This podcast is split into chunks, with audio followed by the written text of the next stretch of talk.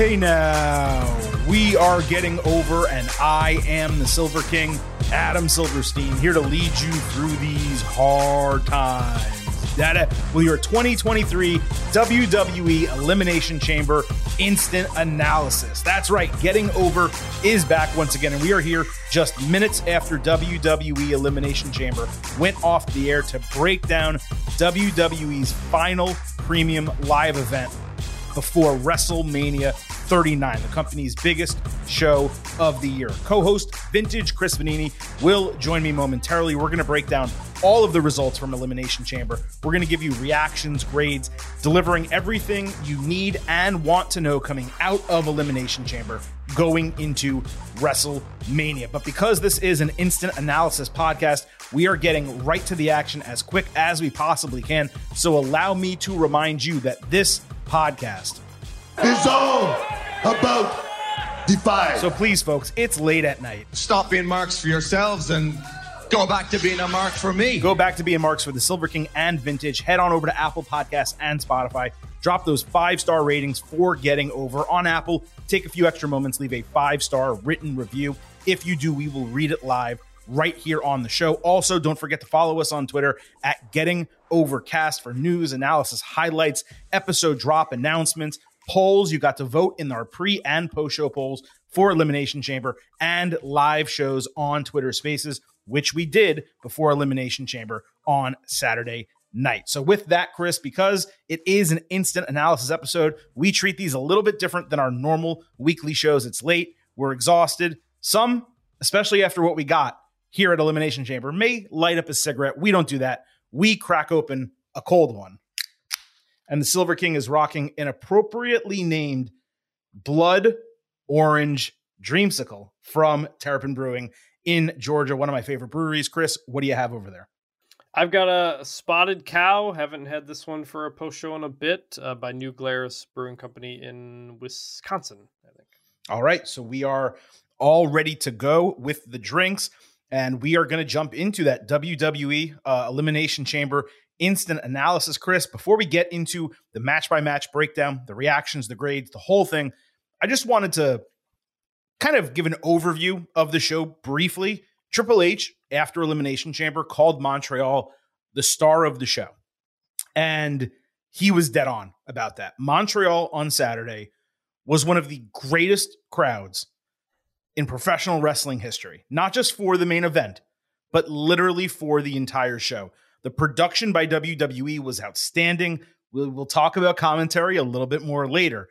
But from an overall atmospheric standpoint, we went into the show thinking Montreal was going to be off the chain, and they delivered perhaps even beyond my expectations on Saturday night. Yes, Montreal Elimination Chamber is up there with Chicago Money in the Bank. It's up there with uh, was uh, Canadian Stampede. Mm-hmm. Uh, what was that Calgary? I think. Um, it, it's ECW One Night Stand crowd. ECW One Night Stand in Philly. Like it's right up there now with with a lot of that, and and that has been great to see. One one of the things we said last summer when they did SmackDown in Montreal was that we hope they go back to Canada more frequently post COVID because mm-hmm. you always get a good crowd there and that they, they've gone there multiple times now over the past year and montreal absolutely lived up to all the hype that we gave it coming in. Yeah no no question about it. It was just an outstanding atmosphere throughout elimination chamber and we got a pretty banger show spoiler alert uh, to go along with it. So chris yes. let's not waste any more time. Let's get to our wwe elimination chamber instant analysis we're going to break down every single match on the card, what happened during the match, our thoughts on it, our reaction to it. We'll drop some grades as well. And in some cases, we're going to also discuss what is next in terms of the storytelling, the storylines going into, of course, WrestleMania 39. We will have a much more detailed booking the damn territory edition of our WrestleMania 39 build on our next WWE show this coming Tuesday, right here in the same podcast feed. But here we are mostly going to be sticking to the instant analysis of Elimination Chamber. Chris, we're going to start where WWE ended. That was the undisputed WWE Universal Championship match. Roman Reigns defending against Sami Zayn. Now, before we get started on what happened Saturday, let's discuss Friday night on SmackDown because Ariel Helwani twice appeared in the crowd saying Montreal is excited to see Sami. They were kind of worthless cut ins. Uh, Sami then entered in the main event of SmackDown with his old babyface music returning. They did this ahead of Chamber for the hot reaction, given he had the stage to himself on Friday. He wasn't sharing it with Roman Reigns, but also they wanted to prime the fans for Saturday, get them ready to know the song's going to be there. We want you to scream, chant, and sing along. The crowd was on fire, chanting for four or five minutes straight with Sami just standing in the ring. Fox muted and even blacked out the screen for a quote, fuck you, Roman chant, which was simultaneously understandable because it's on broadcast TV before 10 p.m., but also enraging as a viewer. Sami finally said Chamber in Montreal was his WrestleMania. He then said in French that Roman is going to be in his fucking house on Saturday, which popped the crowd huge. And then he said Reigns was fighting not just him, but the entire city before spiking the microphone. And I want to give you a warning there will be some cursing on this episode. We are not a mature language podcast generally, but there's a lot of F words that were thrown around in Montreal uh, on Friday and Saturday. And we are going to note when those occurred, just so everyone understands that. Now, this, Chris, was, I thought, the most simple and effective go home moment that I can remember. The crowd chanting and screaming for Sami was more than two thirds of the segment. It raised the rent seeing him cheered that way in front of his home crowd a day before the show. The promo was straight fire. And just the thought about standing in the middle of the ring, eight miles from your hometown, getting that kind of ovation from 14,000 people, and you're not even about to wrestle. Legitimate goosebumps on Friday night. I still wish we got a little bit more of like the internal strife turning on Roman, the whole build, but the crowd could not have been hotter going into Chamber.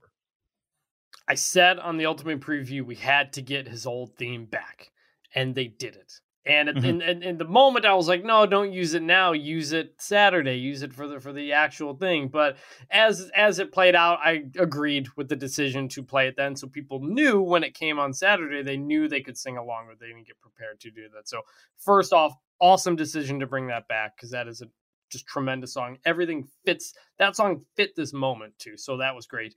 And yeah, it went on a lot. I kept looking at the clock, being like, "Uh, is Sami going to be talking here soon or what?" I I, I don't know why Fox blacked out the the screen, um, unless someone's throwing up middle fingers. I I, I don't no, know. It was ridiculous. I, I, can understand. I understand why they do the the muting. I hate it, but I get it. Uh, it's and, like and so if you want to beat the wild. F word. I know it's difficult, like to to nail yeah. it right and, and, get it right every single time, but you can pick up the rhythm. Sure. Just muting the entire sure. screen for thirty to forty five seconds yeah. is just it's insanely yeah. bad.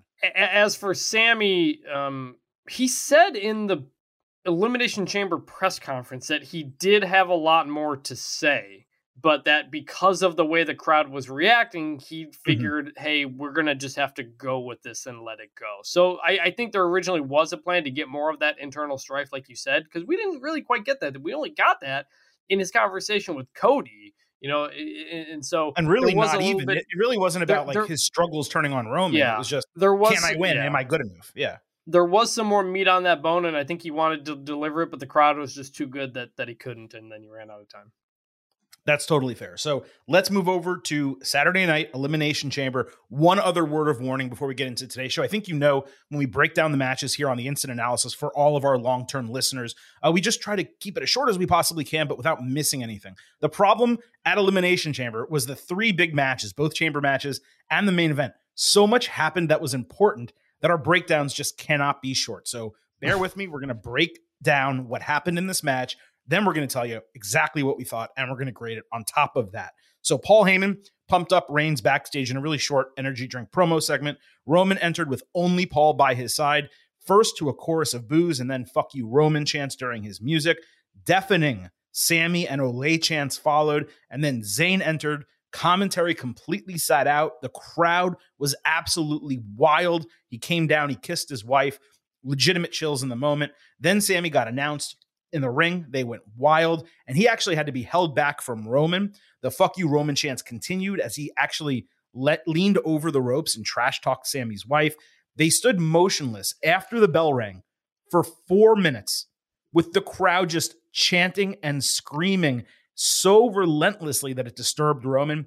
Zayn finally hit a huge tope early plus a bionic elbow, which popped me. Of course, the Dusty reference there. Reigns hit drive by and trash talked both the fans and Sami's wife relentlessly, saying he wanted her and his kids, Sami's kids, to actually be part of his family. Zayn then beat Reigns in front of his family and kissed his wife really hard before getting back in the ring. Sami hit an avalanche sunset flip powerbomb for a fantastic 2.9 falls finish. Reigns hit a Uranage. Zayn countered a Superman punch into an exploder. Reigns then countered a Helluva kick with a Superman punch for a great 2.8. Sami leapfrogged a spear. Reigns hit the corner, then took an exploder. Zayn mocked Reigns and actually hit a Superman punch plus a Helluva kick for another 2.9 false finish. Roman ducked away from another Helluva kick with Zayn trying a tope through the corner only to eat a strike. Zayn then dodged Reigns, who ran himself through the barricade with his spear. Uh, Roman quickly got thrown into the ring by Sami. Uh, he countered a Superman punch Sami did with Blue Thunderbomb for another 2.99 false finish. Reigns blocked another attempt, running Zayn backwards into the referee and delivering two back elbows to his head that hit both Sami and the referee. Sami immediately burst out of the corner, responding with a Helluva kick, but the referee was down, so there was no one to count the fall. The crowd did, though, and they went past six, with Zayn clearly having pinned Roman if there was a referee. The referee fell outside. Jimmy Uso ran in for three super kicks and an Uso splash. He dragged Roman over Sami for a new official to count 2.999, one of the best kickouts I've seen in a long time, with Zayn barely lifting his shoulder at the end. There seemed to be a couple Superman punch like botches, but Zayn took Jimmy off the apron with a Helluva kick, only to eat a spear for another false finish. Reigns screamed more at Zayn, and the fans only to get slapped. Zayn then dodged a Superman punch that hit the referee, bringing the entire match back on pace. The spot was supposed to happen a little bit earlier. Then he hit Reigns with a Superman punch, only for Roman to hit Sami with a Superman punch. So we got three in succession referee, Reigns, and then Sami. Heyman handed Reigns a chair when Jey Uso jumped into the ring with his head down, standing in front of Sami. He snarled at Roman, so Reigns handed him the chair just like he did to Sami at the Royal Rumble with the exact same in ring positioning of all three guys, just obviously in different roles. Reigns then took the chair back when Jey wouldn't use it. He shoved Jey in the face just like he did with Sami. Sami tried a spear, but Roman dodged him, and Sami speared Jey. Reigns then wore out Zayn with the chair and hit the spear for a very slow one, two, three to retain the championship in 32 minutes. After the bell, Reigns looked distraught in the finish. He made Jimmy beat on Sami until Kevin Owens ran down, making the save. He killed Jimmy on the ramp, beat up on Reigns in the ring, and hit stunners on both of them, plus a pop up powerbomb on Jimmy through the table. He then went after Roman with a chair. Heyman actually tried hitting him, only to eat a stunner. KO then stepped out of the way. That way, Zayn could get Helluva kick on Reigns one more time. KO then left to allow Sami his moment in the ring as the show went off the air. Now, Chris, this was undoubtedly a great match Ooh. and an emotional roller coaster. Despite Ooh. loving the moment overall and much of the match, I think it's fair to say the finish left something to be desired. Okay. The biggest question that I had is why was Solo Sikoa completely absent from this? It didn't make a shred of sense. Then with Jey, clearly he ran in to protect Sami, but it was strange to not have a resolution there. Now, granted, there's still time to tell that story with six more weeks left until WrestleMania.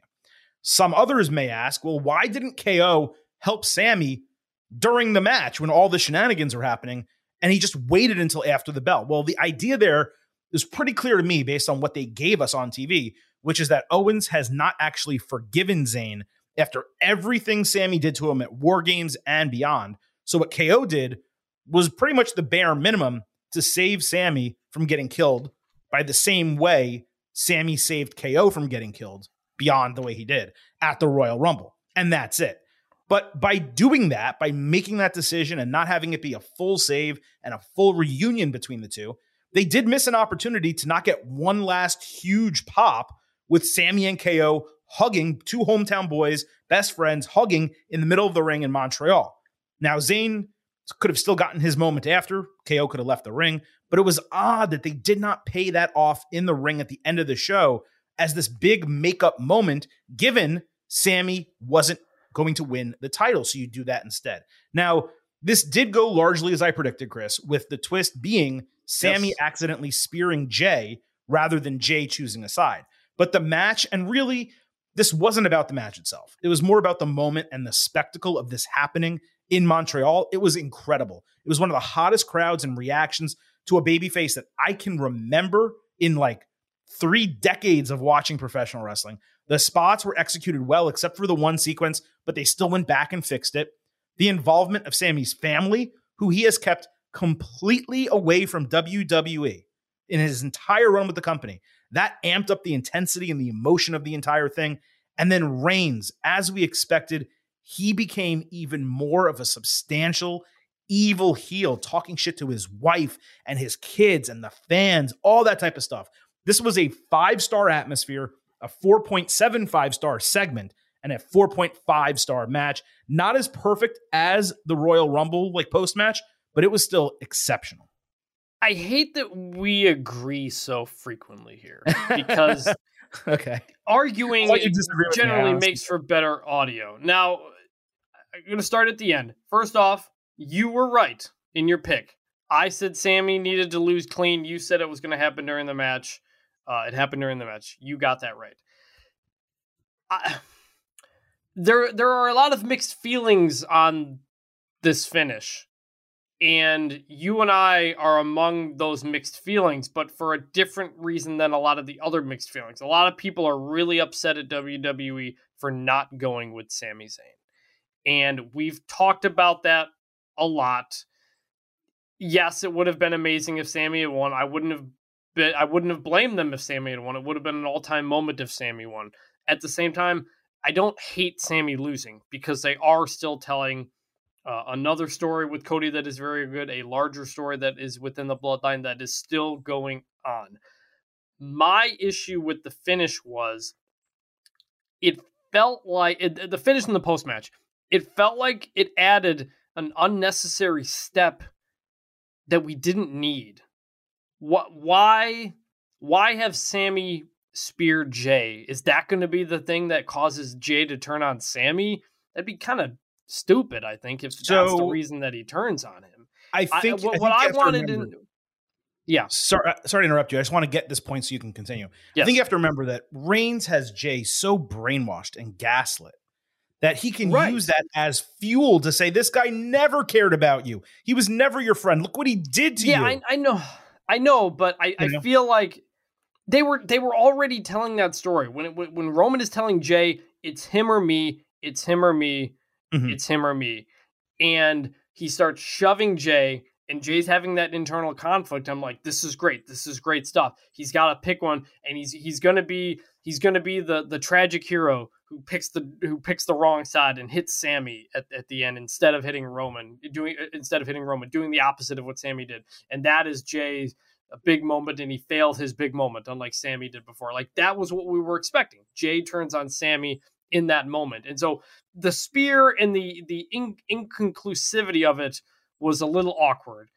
And then Kevin Owens coming out, which we all knew was going to happen, was great.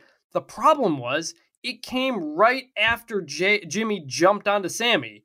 Jimmy jumps on Sami, hits him like twice, and then Kevin Owens' music comes out, and it's like here we go. Like that, it felt too quick. Like I, I want, I, I wanted them to do to to Sami the same thing they did to KO, like beat him to a bloody pulp where the crowd is booing so incredibly loud, and then Kevin Owens comes out for the save, and then you get the big going in, in the opposite direction. Like it felt like it was way too quick of a of a of a reason for Kevin Owens to come out. Like, like you're coming out now, like after because Jimmy jumped on him and punched him twice. You didn't come out when he super kicked him a bunch of times.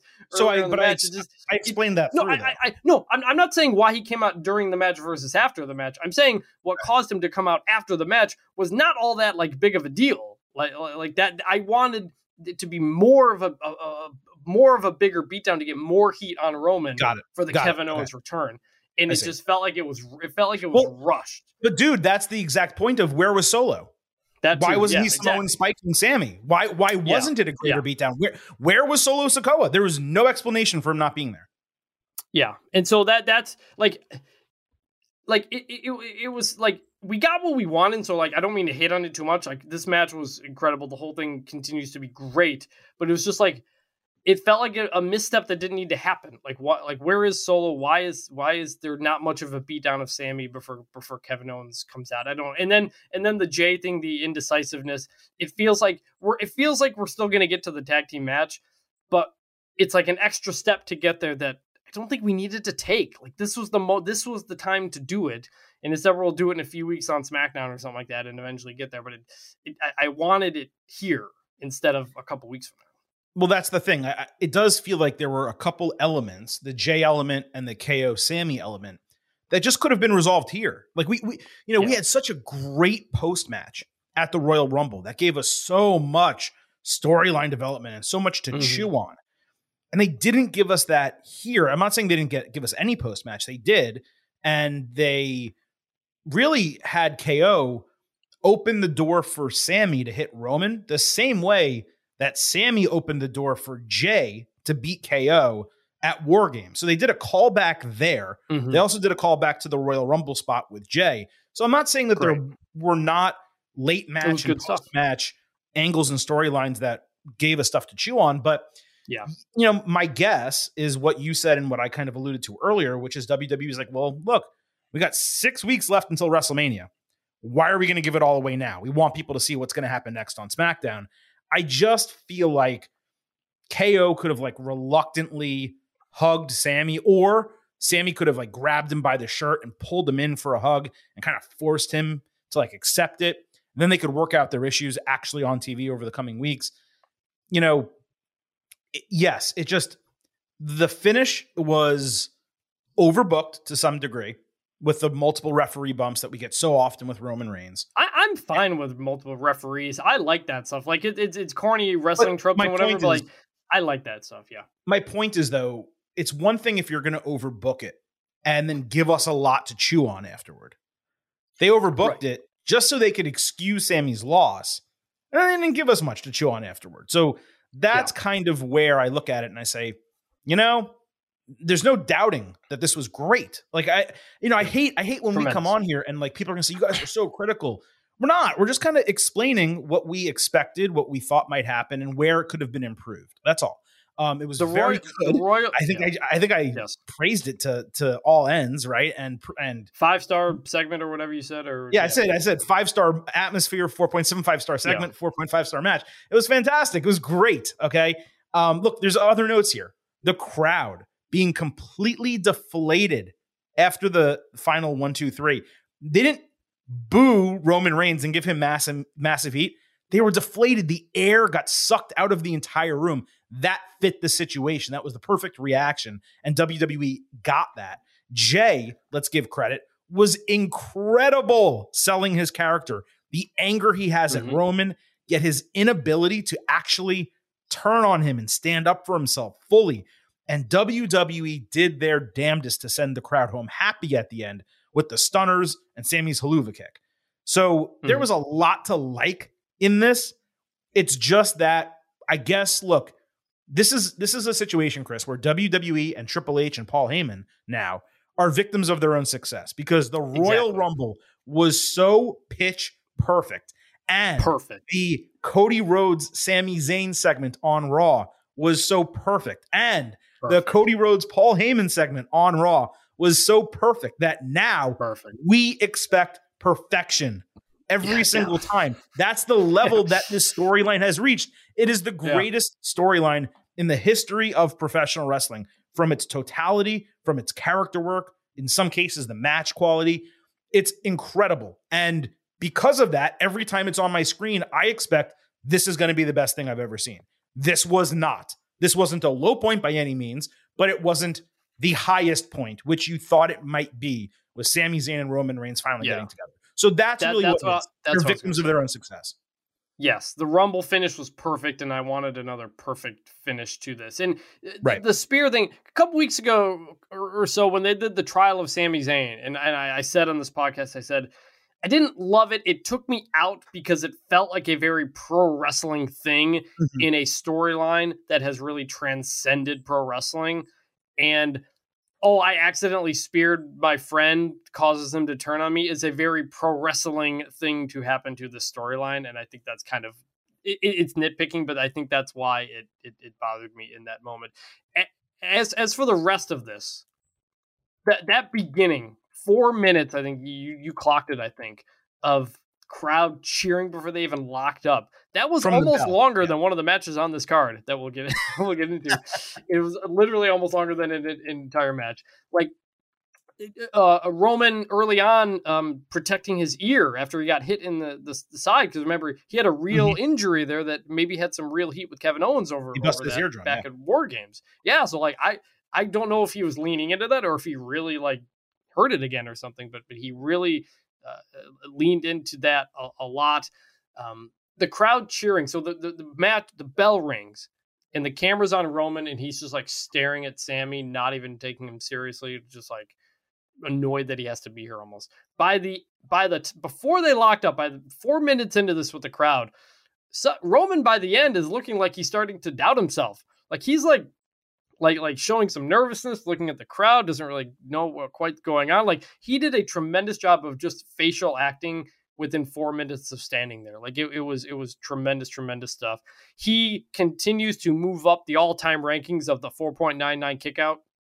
Uh, 2.99 kickout. Man, he, like he's nearing he's Kurt so Angle Him, Okada, Omega, Ibushi. He's right up there. Yeah, yeah, he's nearing like that top level of 2.99 kickouts to the point where almost sometimes I think he might do him too late. But it, it's it's it's it's great stuff. Um, and, and look, this match cemented Sami Zayn as a main eventer for WWE. Hopefully. You can be upset that he didn't win the title and you felt like this was the opportunity to do it. Totally fine. But like this was not a all right, Sami got his moment. Now we're just gonna move on to whatever and forget about him. No, like they propped him up as much as they propped up almost anybody, as if this was a WrestleMania main event. They know the talent that he is, and he's a guy who you can main event anywhere now. So he was absolutely made by this, even in a loss. So on that note, we're not going to do a lot of time booking the damn territory ahead to WrestleMania. Here, we're going to save that for Tuesday's WWE show. But quickly on this, moving away, going to WrestleMania, it seems pretty simple. Roman Reigns, Cody Rhodes is set. To me, Chris, there was nothing here that makes me believe Sami should be or will be added to that match. And I never believed he should be or would be. Are we on the same page about that? I never believed he should be or would be. I did think he needed to lose clean to fully erase all of that. Like in kayfabe, he could make an argument to be in the match, but no, I don't think it's going to happen, and I don't think it needs to happen. Okay, so then the question is what happens with Sami and KO and whether we get the tag team championship match that we expect. Now, we're going to talk more about it on Tuesday. But one notion that I wanted to dispel immediately, and we talked about this on the live pre show that we did on Twitter Spaces at Getting Overcast, is that match happening, KO Sami against the Usos, would not be some type of relegation or insult to Sami and KO or the story or anything like that. Not at all. I'm not sure how many times I have tried to explain to people, and we, we you saw me tweet about it today, and also we talked about it on that pre-show on Twitter Spaces. Got you fired. You do up. not end a three-year, 900-day title reign six weeks before WrestleMania. You just don't do it. It was never going to happen. Don't work yourself into a tizzy because you're upset Sami Zayn didn't win because he can still have an incredible moment at WrestleMania. We don't know for sure that he will be in the tag team title match. But what WWE has done is what so many fans have asked. It's why don't you make the tag team titles in the tag team division important? So what have they done? They've taken the Usos, they've turned them into maybe the greatest tag team in WWE history. They've made them unstoppable, undisputed champions of both titles. And they have them involved in the same storyline that Sami Zayn and Kevin Owens have been a part of for months. Sami Zayn going back 10 months. And a lot of the work that Sami did was specifically with the Usos. So, would you prefer Sami to beat Roman and become world champion? Maybe you would. Is it some slight or insult to him if he goes into WrestleMania with his best friend and for the first time in their careers they rekindle their friendship, and they win the undisputed tag team titles off a team that has the record reign and has been Right. absolutely dominant over the last, you know, year or year plus, however long it's been. No, that's not a relegation. It's not an insult. It's still a really big moment. It may not be the really big moment. It's still a really big moment. You miss well, yeah, you missed the almost the biggest part of it until the very end there. They would end the longest tag team reign in WWE Right. history. Like that is that is not some like together. That Yeah. is- yeah, like rekindling with your best friend and ending the longest tag team reign ever, potentially on the main event of night one of Mania, is not some like large step down, like by any stretch of the imagination. And the that itself is a, is a great Yeah. story. It's not the same as winning the WWE Championship, yes, but winning a tag team championship and ending the longest reign of all time is is one is one of the biggest will, would be one of the biggest moments in tag team history. Like and by the way, not a I bad think, thing. I think if memory serves, and look, I want the women to main event. I love that the women get to main event night one and whatever. But I think if they main event, it will be the first time a tag team match main events WrestleMania since the first one. So it's mm-hmm. still a huge moment. And if you want those tag team titles elevated and you shit on WWE for a decade or two decades and Vince McMahon for not treating the tag team division well, and now you have a spot where arguably, along with Cody, the most over babyface in the company, can potentially main event a night of WrestleMania with his best friend and beat the undisputed champions, ending a record reign. How is that some insulting relegation? It's not. So It- dispel it would- that it bullshit. would- it would be one of the biggest moments in tag team history. I like, agree. Of, of all of wrestling. So Absolutely. Okay, let's move on from that. More about all of this again on Tuesday's WWE episode right here on the Getting Over Wrestling podcast feed. Chris, let's get into the two Elimination Chamber matches. We'll start with the Raw Women's number one contendership on the line. Asuka, Liv Morgan, Raquel Rodriguez, Nikki Cross, Natalya, and Carmella. Quickly on SmackDown, Asuka fought Liv. Mella was on commentary. The other women wound up ringside. Mella was hysterical and really entertaining on commentary. Just wanted to give her credit. Liv hit a mm-hmm. dynamite code breaker out of the corner for a nice pop. She also hit a diving dropkick and another code breaker, only for Asuka to counter Oblivion and tap Morgan out a second time in the week with her new butterfly armbar. The women traded signatures and finishers. All the rest of the women, Raquel helped Liv out of the corner, only to take a surprise Oblivion and a roundhouse kick from Asuka. And Asuka and Liv showed respect for each other. It was a fun match. We got the right winner. More importantly, despite taking consecutive L's, Liv was built really strong here, and that continued into the chamber. Is there anything you wanted to say here, or should I get right into the chamber match? no, let's get into it. All right, so this opened the show. The women did. Liv and Natty started. Natty got a huge pop from Canada. Raquel was third. She got sunset flip power bombed into the cage by Natty after she did a strength spot. There was a unique combo Oblivion neckbreaker with those three. Nikki then came in, went wild fourth. She slingshotted Liv into a pod. Morgan sold it like absolute death. Then Nikki hit a crossbody off a pod into the three women. Mella ran away. Rodriguez drove Cross into another pod for a massive spot and the first fall. Liv caught Raquel with a flying codebreaker, then jumped off of a pod for an insane super sunset flip powerbomb on Rodriguez. Asuka tried to murder Carmella after entering fifth. Liv caught Natty with a codebreaker, but ate a super kick from Mella while trying Oblivion, and then she got put in the sharpshooter. She screamed but refused to tap, so Asuka doubled up with her butterfly armbar for a knockout elimination as Liv passed out in the middle of the ring. Mella broke a sharpshooter on Asuka with a super kick to Natty for the third fall. Asuka and Mella then kicked the hell out of Raquel before a double pinfall. Mella immediately caught Asuka blind with a super kick for a false finish. They traded pin attempts until Asuka finally locked Mella into that butterfly submission for a screaming tap out and the win in 20 minutes. Asuka moves on and she will fight Bianca Belair for the Raw Women's Championship at WrestleMania. This was an extremely strong opening match. Funny enough, the middle of the match was actually way better than the finish. Liv's spots were exceptional. She was the MVP. Natty and Mella, I gotta say, I was critical of both of them being in the match, even though it made sense that Natty was in it. But they were great in this match, both of them. Liv and Raquel were both protected with double team falls, Morgan especially, because she got knocked out cold. And really, my only criticism is I wish Liv was among the final three. The finish did feel a little bit rushed. That's not abnormal in chamber matches. It was like as soon as you get to three, they just want it to end. So you go pinfall, pinfall, submission, submission, whatever, you get it over with. Beyond that, though, Asuka was clearly the right winner. Uh, so it was an exceptionally strong match. Definitely one that I'll watch again, no doubt about it.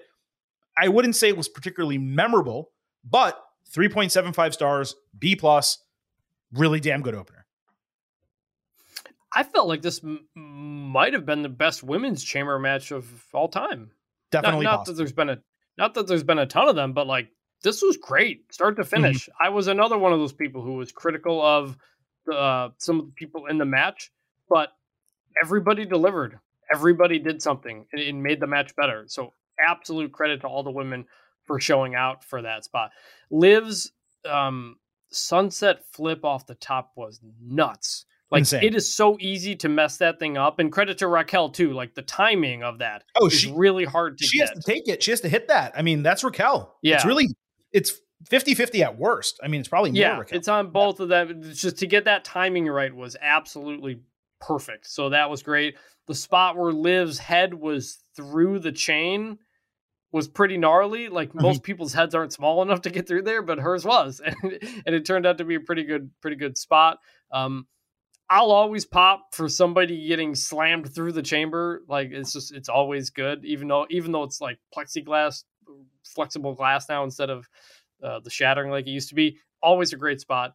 Uh, we, we all knew Asuka was going to win coming in, but they absolutely delivered and made this an entertaining ride along the way. So major credit to, to everybody involved. And they've done a great job in a very short period of time, three, four weeks, making Asuka go from, you know, hey, she hasn't been around and maybe her gimmick's changing, we'll see, to like dominant, badass Asuka. You know, Asuka's gonna kill you, yeah. Asuka. That version. She's back 100%. And now, Chris, she's the first woman in WWE history to win Elimination Chamber, Royal Rumble, and Money in the Bank. And it does sound mm. like hmm. Queen of the Ring may be coming back. I don't know if she'll ever win that, but it would be something if she did. That's a well deserved accolade for Asuka beyond all of her championships and just the fact that she's awesome and her other accomplished accomplishments. She is a no doubter WWE Hall of Famer. She was way before this too, but now she's an absolute yeah. like no doubter. Like should be in as soon as she possibly can be. Looking ahead to WrestleMania, this Belair Asuka match, it's going to be a straight up banger. I do hope Asuka wins and winds up as champion. It fulfills her Mania destiny after all the prior losses. It ends Bianca's long title reign, and it begins a significant run that could help eventually get over a brand new babyface against her.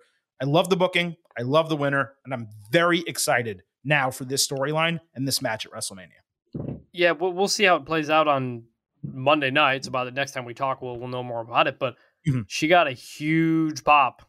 Asuka did, and people chanting for her. And I don't know, I don't know how you're going to exactly make her heel. I'll tell you. I mean, yeah, I mean, you can have her beat up Bianca, do stuff, no, whatever. but like, it's simple. People just you do a double. People you do a double love, turn at WrestleMania. That's it. You could, but people, yeah, because yeah, people love Asuka, and I don't think there's anything that she can do to not look cool because her her whole persona is beating people up and looking cool doing it. So like, even yeah. if you try to do that as a heel, you're gonna look cool. Bianca, we've talked about this before. Uh, we both agree would be a great heel. I think she did it in NXT, but we haven't seen it since we, she moved up. I mm-hmm. think it'd be a great uh, move forward for her as she's gotten a bit bland. I know she's a face of the company type person, but um, I, I I I think double turn possibility at Mania, or whatever, would be would do wonders for for both of them. So she we'll badly see. needs to be refreshed, Bianca Belair. Best way to do it: turn her heel, turn her back baby face. She'll be over like Rover again, not a problem. This is I don't have another Asuka drop. I just wanted her voice on the show. I'll get like a happy, funny, better Asuka drop at some point, but Asuka, welcome to the Getting Over Wrestling podcast. Chris, let's move to the other Elimination Chamber match. United States Championship was on the line. The champion, Austin Theory, defending against Seth Rollins, Johnny Gargano, Bronson Reed, Damian Priest, and Montez Ford. All right, here we go. Uh, Rollins and Gargano started. They were wrestling for the first time in WWE. They both got chance. It was everything you could expect from a match between these two, a short match. Rollins nearly caught Gargano with a draping pedigree. Johnny hit a tope spear coming back. Theory got run going third, but the faces beat him down two on one in his pod, which I've never seen them someone like do that before. Two on one, a full beatdown in the pod. Uh, Priest hit a shit ton of signatures and big moves entering fourth, including kill switch on Rollins and a step over senton on Theory at ringside. Rollins hit Priest with a superplex into a Falcon Arrow. Reed entered fifth, German suplexing Priest into the cage and squashing him into a pod, and then Ford was last. He immediately tried a people's elbow on Theory, but got interrupted by Reed. Theory somehow dead squatted Bronson on his shoulders, up fully, full extension, only to then eat a power slam. With Gargano on Reed's shoulders, Rollins springboarded into a doomsday device that Gargano continued into a poison Rana on Bronson Reed. It was absolutely wild. Ford then climbed the roof and he dropped straight down into all five guys. Another insane spot. Reed ate single, double, and triple super kicks from the faces, plus one final beat from Gargano, a stomp from Rollins, and a frog splash from Ford to get pinned first. Then Rollins and Gargano emerged atop a pod where they took like a brief respite and then they just started fighting. Rollins was about to powerbomb Gargano off the pod into people waiting below. Instead, Gargano did a hurricanrana off the pod with Rollins falling into them super avalanche hurricanrana style. And I legitimately yelped. Like I jumped in my seat and yelped because it looked so dangerous. I couldn't believe they actually did it.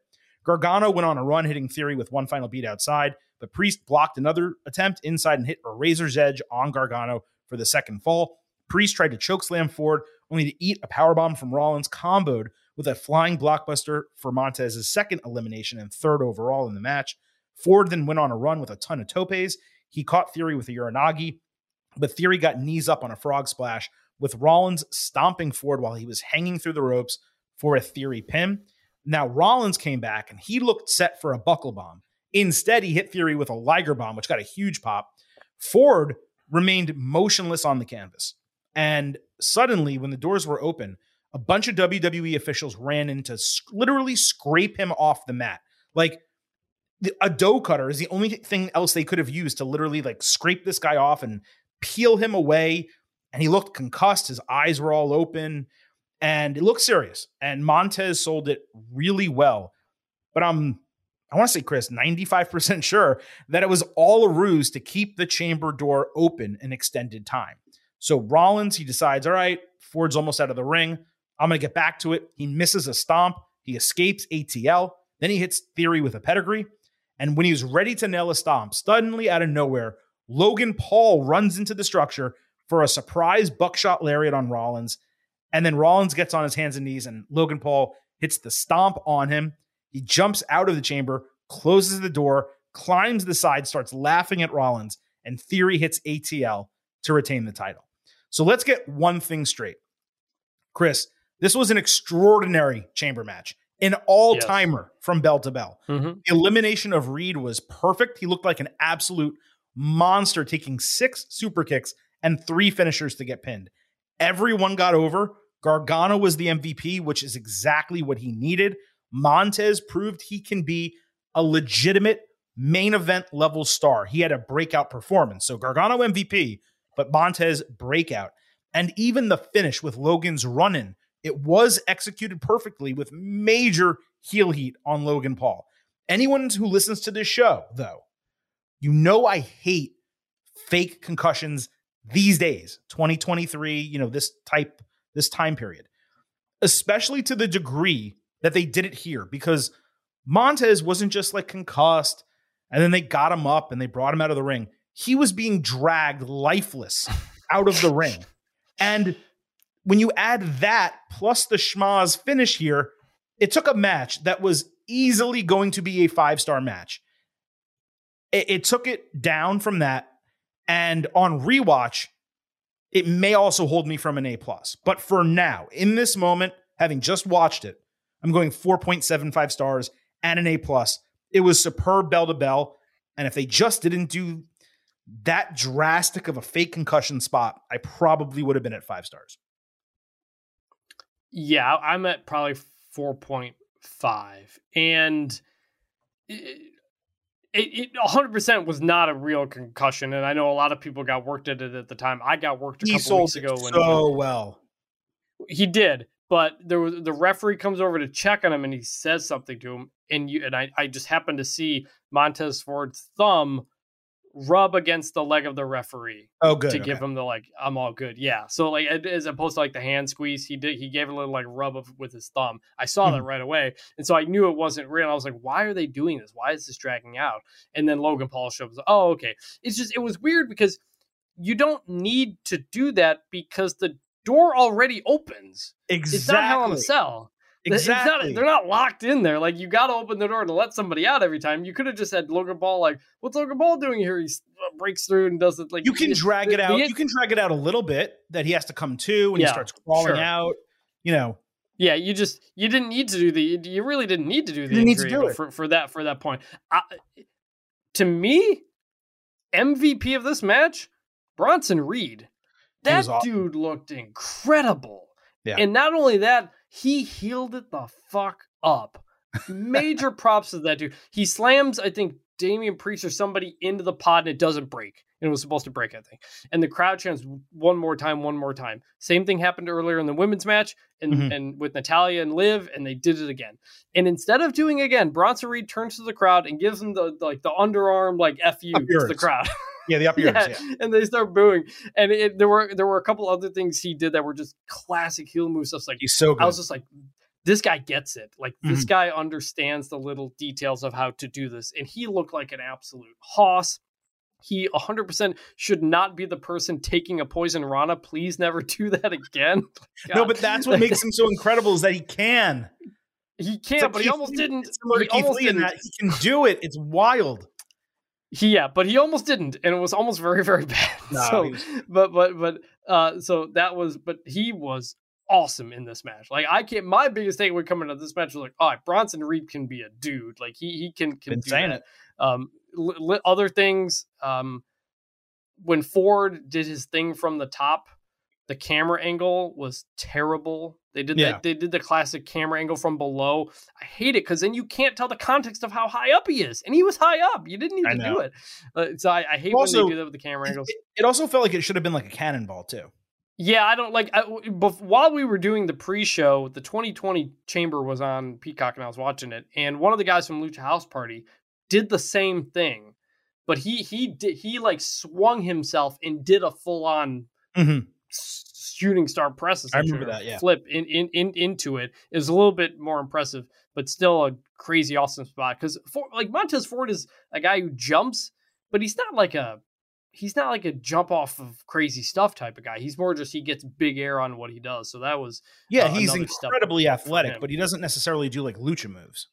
Yeah. yeah. yeah, So but but he looked great. Like everybody in this match looked great. Like again, like uh, other than the finish being a little too schmazzy for me.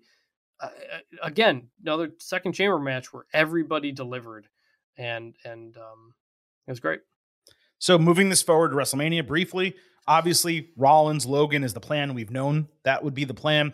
With Theory retaining, it does seem like the John Cena match is going to happen for the title, and that does make sense. The booking there is going to be interesting to see if we get it. I'll also tell you guys that in the post Elimination Chamber press conference, Theory did a open challenge for the United States Championship this coming Monday on Raw, and following him in the press conference was Edge, who said, "Hey, you know, it's kind of weird that this guy idolizes John Cena, who I hate, you know, in kayfabe, obviously not in real life. Um, and if that challenge is going to be open on Monday, since Raw is going to be in Ottawa, still going to be in Canada, maybe I'll just take it. So we very well may have Edge Austin Theory uh, this Monday on Raw, and I wouldn't be surprised, Chris, if that starts some type of like, oh, I beat one legend, he probably wins by DQ or some like schmaz, or Finn Balor probably interferes and and helps and whatever. Um, and Theory ends up winning, and he starts talking shit. I can beat all the legends, and then Cena shows up whenever, and they build that for Mania. That's what I think the plan is. Uh, what do you think? Could could be. Uh, you know, we we both we all predicted you know Rollins versus Logan Paul, Theory versus Cena. It just felt more natural to me to have the belt on the line in the Rollins Logan Paul match because then Same. there's a real chance of him winning. I don't think there's any chance Cena wins the U.S. title uh, against Austin Theory at Mania. So, um, we'll see. We probably won't get the Cena answer on Monday because of Edge and everything. So maybe it's not Cena. I mean, uh, it's possible it could be something else. Maybe Cena's busy. I I, I don't know, but The um, the two options are if Cena does win, He can relinquish it the next night on Raw. Just be like, hey, look, it was great to win. I hate this that. is for though. you guys He now. I respect you guys too much to take the title. You know, enjoy it. Let's let's really do an open challenge, and maybe they even crown a new champion that Monday night, or he does an open challenge Monday night. Someone comes out and beats him, and that person gets put over. Bronson Reed, for Yep. example, or Yep. Damian Priest, something like that. So it's possible that you know he could win it. Um, they could also just do the match and not have it on the line. Yeah, we just we haven't we haven't seen Cena do a full match match since Roman Money in the Bank 2021, and before that, you're going back a while because that was his first appearance since Firefly Funhouse match. So Hey, look, like he that didn't was miss a step though in the tag team match. I know it was was- a tag team match. that was he. I know, but he barely did anything. I'm just saying we haven't seen Cena do a full real one on one match outside of the one in years. So Mhm. like I just it's it's it's an it, it's another interesting kind of aspect. Look, maybe they don't do it, but what I would say is if they weren't going to do Cena, then the only other thing to do would be a multi-man match, and they just did that. So I would be very Right. surprised if they did another Right. multi-man match. doesn't feel like a ladder match type of thing. Exactly. Six people. Exactly.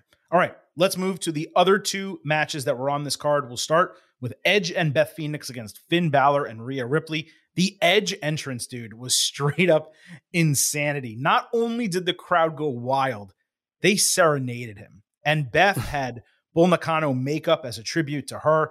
The fans did a loud, and I mean loud, fuck you, Dominic chant as Ripley and Phoenix bumped Mhm. major meat in the ring. Beth countered Rhea into the steel steps.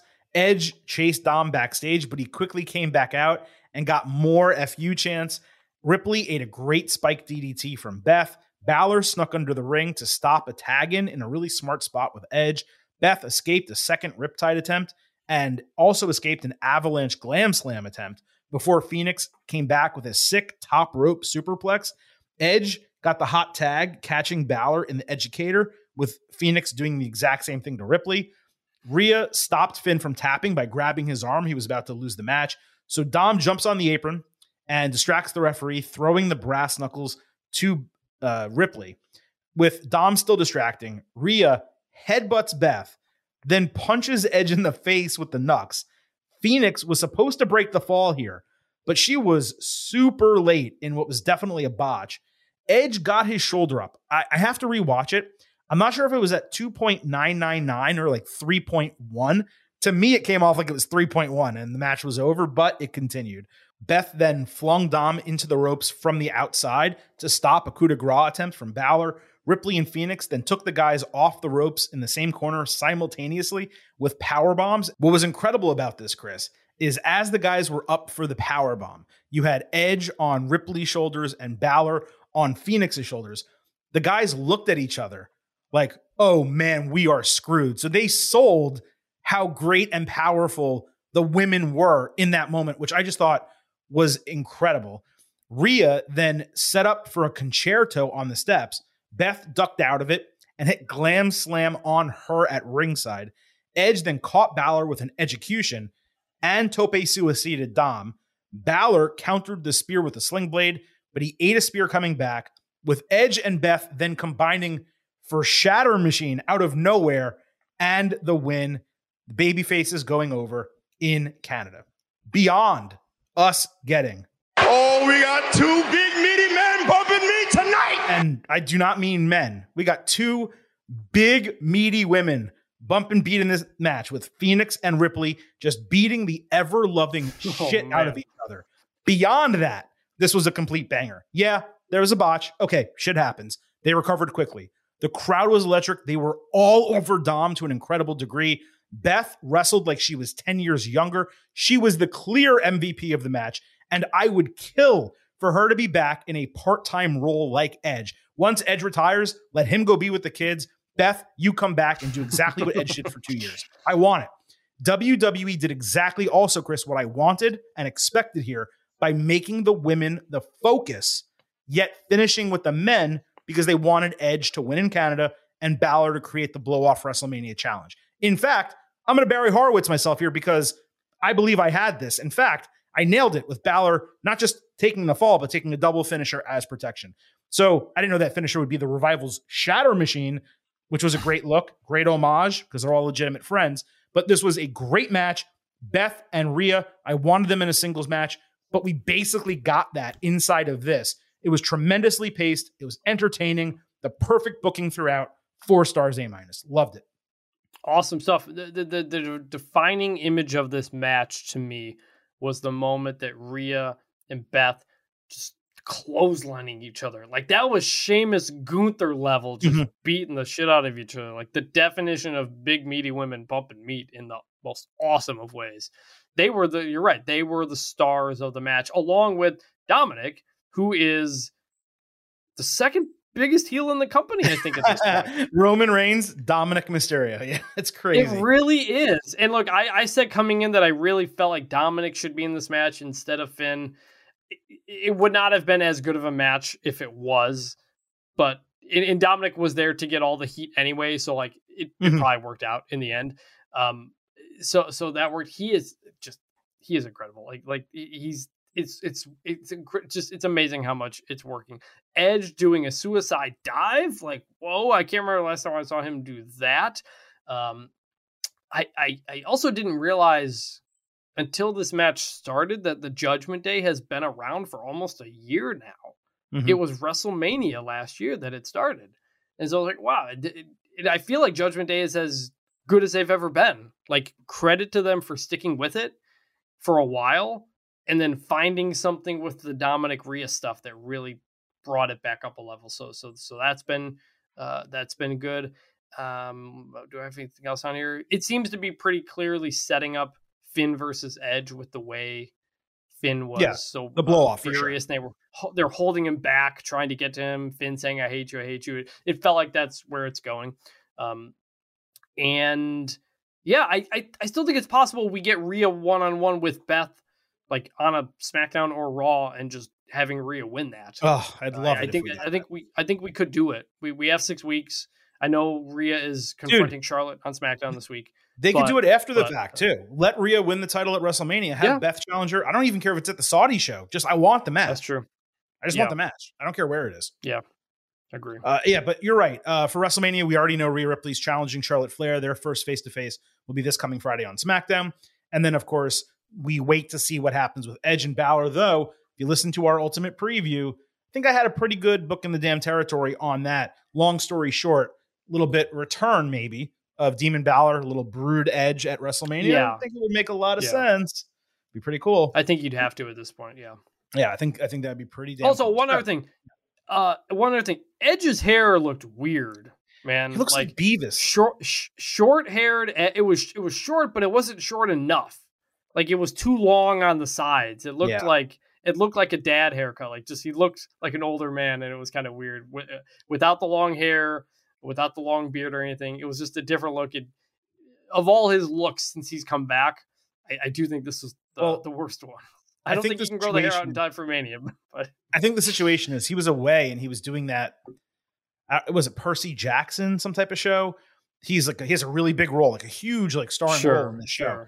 So he cut all his hair. So my guess is he's growing it back, and he's in one of those weird in between times where it's like not long, it's not short.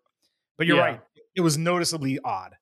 That yeah. Also, he he did say in the post press conference that he wants to continue acting outside of WWE. So fingers crossed that we get a Money Plane two. money plane two, the moneyest of planes.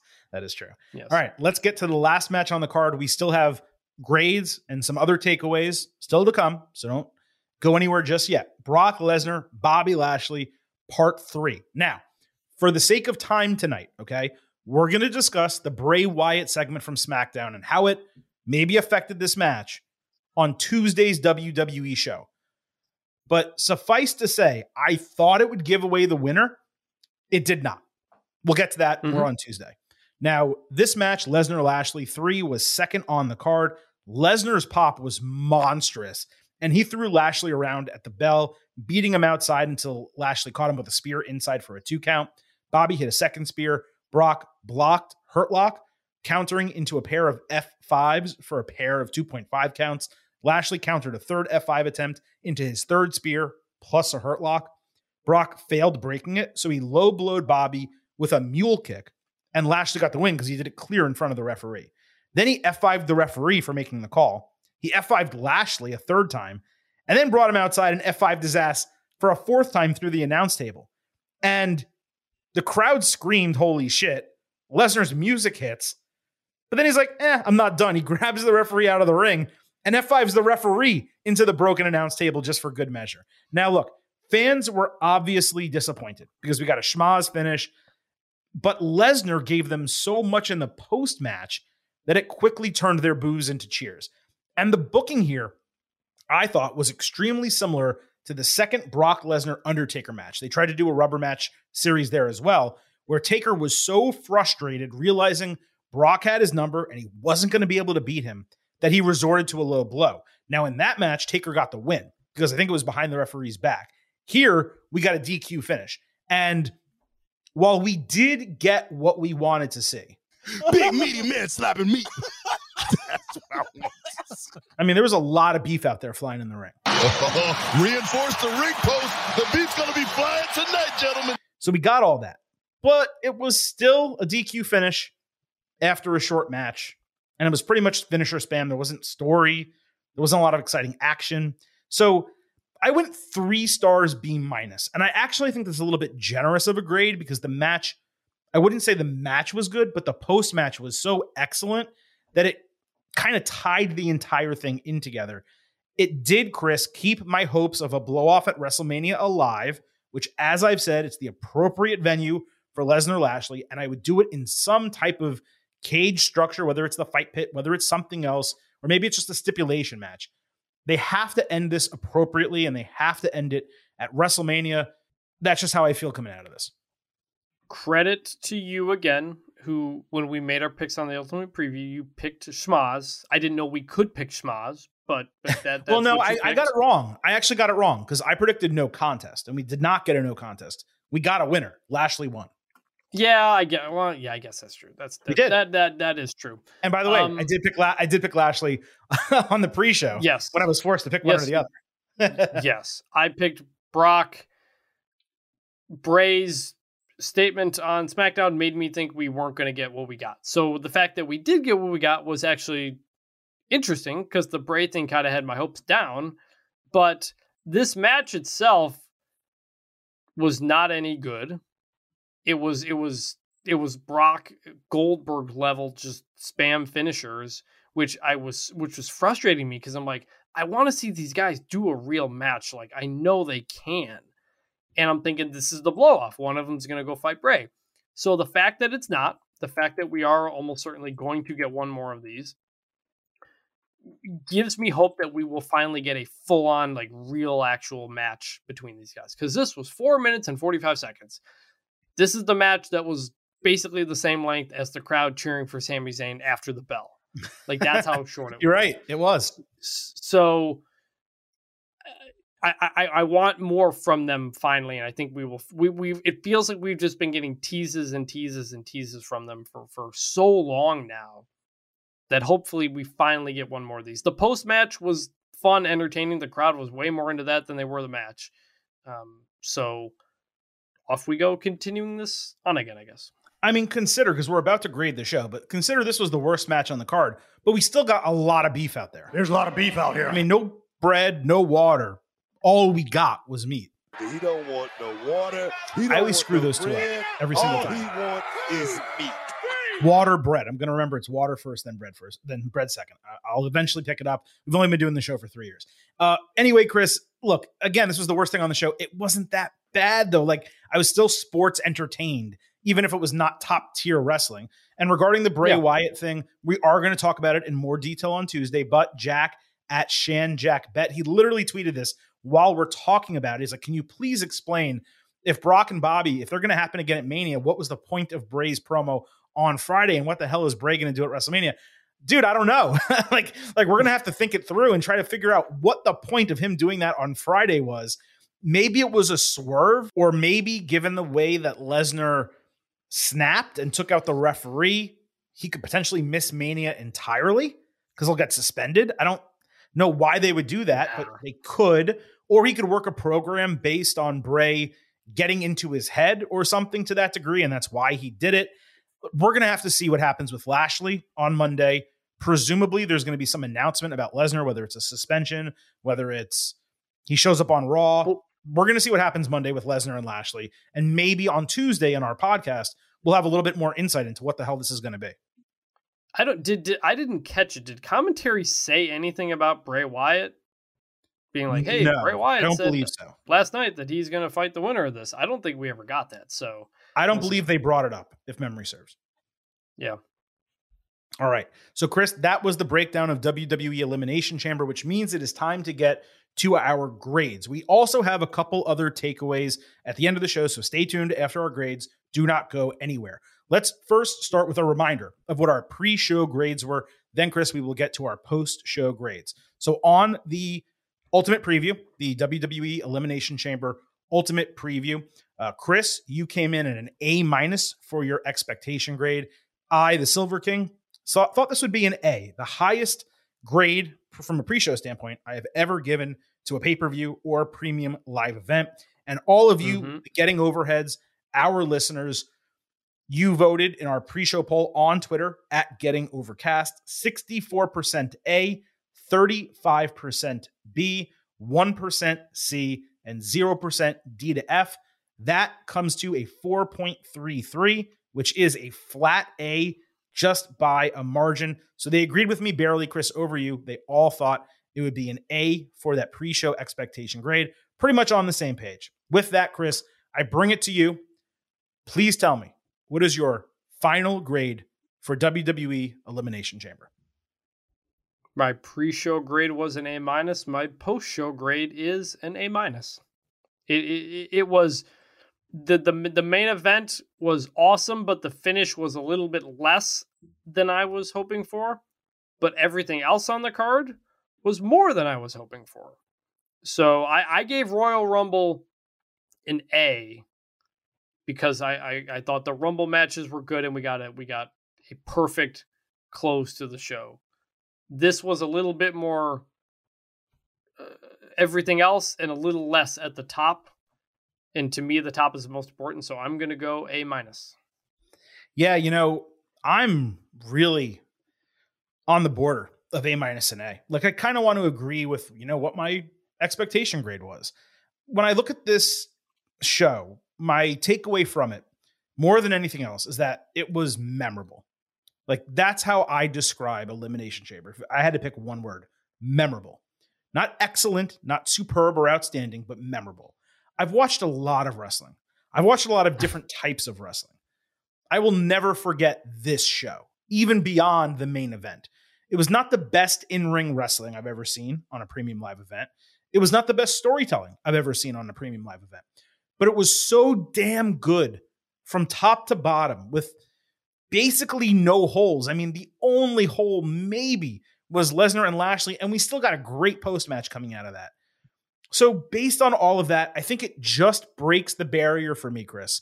And I'm going to go ahead and stick with my pre show grade and give this an A, you know, pretty much like a 93 out of 100. Like it just barely eclipses that A minus level. But yeah, this was an A show. It was damn good. And let's see what the listeners think. Our getting overheads. Let me go ahead and tally up their votes. All right. So calculating those figures, we had 72.1% of respondents coming in with an A. That is a larger number than the pre show poll. We also had 24.6% coming in at a B, obviously smaller than the pre show poll because the A was more. Uh, C, 2%, D to F, 1.3%. So, what's interesting here is the average grade from our listeners to getting overheads comes in slightly below the pre show grade, 4.2 instead of 4.3. But the problem, Chris, is that C's, D's, and F's to me are so irrelevant. Like, there's no way this was the show was a D or an F. So I kind of want to like negate those and and say that the No, listeners you- thought it was an A because it doesn't make any sense. How could you say that was an F show? You can't. You have to you have to include the people who think it's an F because Sami Zayn didn't win and they hate Yeah, Cody Rhodes. Yes. Yeah. You're right. So I, that's a- I like I, I I don't completely disagree with it, but I can actually see a couple people doing that. I mean, if you're if you're from Montreal and but it wasn't a, no, you can't. There's no way it was an F show because even if you're upset about No. that, everything else was really good. Like that just has to be those types of fans that that you know, say that shit. But look, uh, whatever. A mi- technically it's an A minus. You're right, four point two instead of the four point three. So it's on the other end of that, you know, little imaginary barrier there. Uh, but nevertheless, an A, A minus. This was this was an exceptional show. Now back to back to start 2023. We've gotten two exemplary premium live events from WWE. And guess what's next? WrestleMania 39. This is the first A you've ever given, I think, right? No, I I've think given the only other. Okay, because I remember I gave an A to Mania last year. Maybe I gave it an A plus. I don't think you. I gave it night one an. A. I think overall, I think I gave night one an A, night two in the B's, and then overall an A minus. I think, if memory serves. Yeah, I, I, a- uh, I never, I never consider A plus kind of in my calculations, and maybe I should, but just Oh, I do, but there's I- nothing. I mean, how do you? You have to have a perfect show to be an A plus. Right, right. So, yeah, look, great show, man. Like top to bottom, everything delivered. Even the even Brock Lashley was short, but it was entertaining, and we can nitpick uh, what we thought about the, the the end of it, but that's still a scene and an environment that we're never gonna forget in the history of pro wrestling. without a question. Now, I said we had a couple more things to talk about on the way out, and we, we're going to get to them right now. We'll be short. We're not going to talk your ear off, but we would be remiss if we wrapped this episode without mentioning the monumental amounts of shade that Michael Cole threw on Tony Khan midway through Elimination Chamber. So let me give you a long story. It's not really a long story, but semi long story short. So Khan threw a hissy fit on Twitter Friday night. He called MMA journalist Ariel Helwani biased because on Friday, Helwani held a WWE microphone on SmackDown. I mentioned earlier. He was in the crowd in his hometown of Montreal, helping WWE preview Elimination Chamber, Sami Zayn, the whole deal. Now, there's heat between Khan and Helwani because Ariel called out Tony for ducking basically every single question during an interview that they did together a few months ago. And Helwani was 100% on point with his criticism. He was 1000% right. So when Tony sent this tweet, Ariel shot back calling Khan snowman, which refers to fans who say in a Oof. joke serious fashion that Tony perhaps may use a certain drug. Now, this was a one punch knockout for Ariel, okay?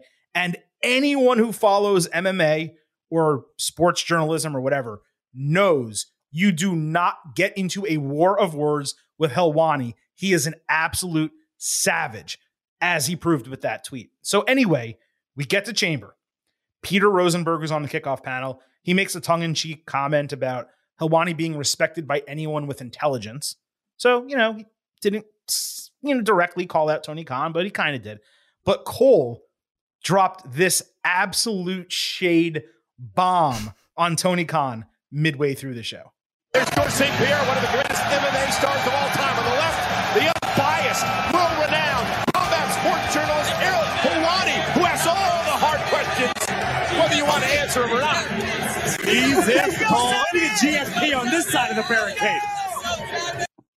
Chris, when I tell you I nearly spit out my water, I am not exaggerating. I got a new like Owala water bottle. You guys can go Google it. It's fantastic. I can't stop drinking it. But I was mid sip, okay, here, when Cole just straight up murdered Tony on national television. True GOAT moment for Michael Cole, at least in my opinion. And Khan with that tweet, I called it childish in the moment you and I were talking on Friday night. He kind of deserved it. Let's be honest. Look, I like when the wrestling companies are feuding. Like it, it it's fun. Like it, it's just it's interesting. It's fun. It's fun when the voice of WWE makes a comment like that um, to to get into everything. Look, your thoughts on Ariel Helwani? You know, maybe possibly doing work for WWE while also maybe sort of reporting on them. Totally fair conversation to have that a lot of people are are, are, are there to have. But this turned into something uh, completely unexpected over the last two days and Michael Cole dropping that was was very funny. And I hope AEW comes back with something like that's fun. Like it, it, it's fun when that stuff happens. So that was uh yeah, that was a whole thing. Now, that was a lot of praise for Cole, but we do have to note he was somewhat off his game Saturday night. I'm not saying he wasn't entertaining or that he didn't do a tremendous job calling the action he did, but he got like a half dozen move names completely wrong, which is totally uncharacteristic from him. It was shocking. Called a code breaker a code red. He got uh he called a Samoan drop a fall away slam. Like it was constant all night long. It was weird. Corey kept having to correct him. I don't exactly know what happened. Sometimes people just have off nights. But otherwise, beyond that, commentary did a great job on this show. They laid out in the appropriate parts of the main event. They allowed the crowd to, to really carry the show for a lot of it, including the stuff during the mixed tag team match that we talked about, the way they were chanting for Dominic. They referred to the crowd chants, even if they didn't want to say exactly what the crowd was chanting. So commentary did a really good job. I thought Cole goaded himself in this moment. It was fantastic. Uh, but yeah, he was a little bit rough actually calling the moves in the match, and that's not characteristic for him. Well, look, I, I didn't think commentary was great at the Rumble. So I know McAfee was there for that. So maybe Corey and Cole are just not having good chemistry right now, and it's mixing them no, up. No, you just know. you got moves wrong, move names wrong. I mean, I don't think that's a chemistry issue. Well, just in terms of a reason to be off your game or something. I don't know. I just it it is two pay per views in a row where there have been some kind of strange bits of commentary after a tremendous run. Right, fair enough. And then lastly, we did get a new WrestleMania Goes Hollywood skit. To my delight, I was very perturbed by the fact that they were only showing the old ones on television, whether it was our last podcast or, the, or a week before, I don't remember. We're going to talk about Mhm. that more on Tuesday in our WWE episode. I just wanted to say straight off off the bat, the first one they did was Joker and Batman, Seth Rollins and Becky Lynch. It was delightful. It's everything I wanted and more. Did you see the one after the show? I saw after the show they teased a bunch of the other ones that they have done. Yeah, I didn't, pay, I didn't pay attention to them because I want to kind of be like surprised in the moment. Yeah, I don't know. Like there was there was Bianca and Montez doing uh, Titanic. There was a few others in there, which is good because a couple weeks ago when when they played the some of the old ones and you were like, why aren't they doing the new ones? And I said, I, I was said, frustrated, I dude. think they're they are going to do the new ones. We just got to get closer to the show. So on that point, I was correct. it was just weird that they spent like two months saying, "Hey, watch our old ones, watch our old ones," and I'm like, Yeah, "Oh, but it's 2023. Like, you guys got to make new ones."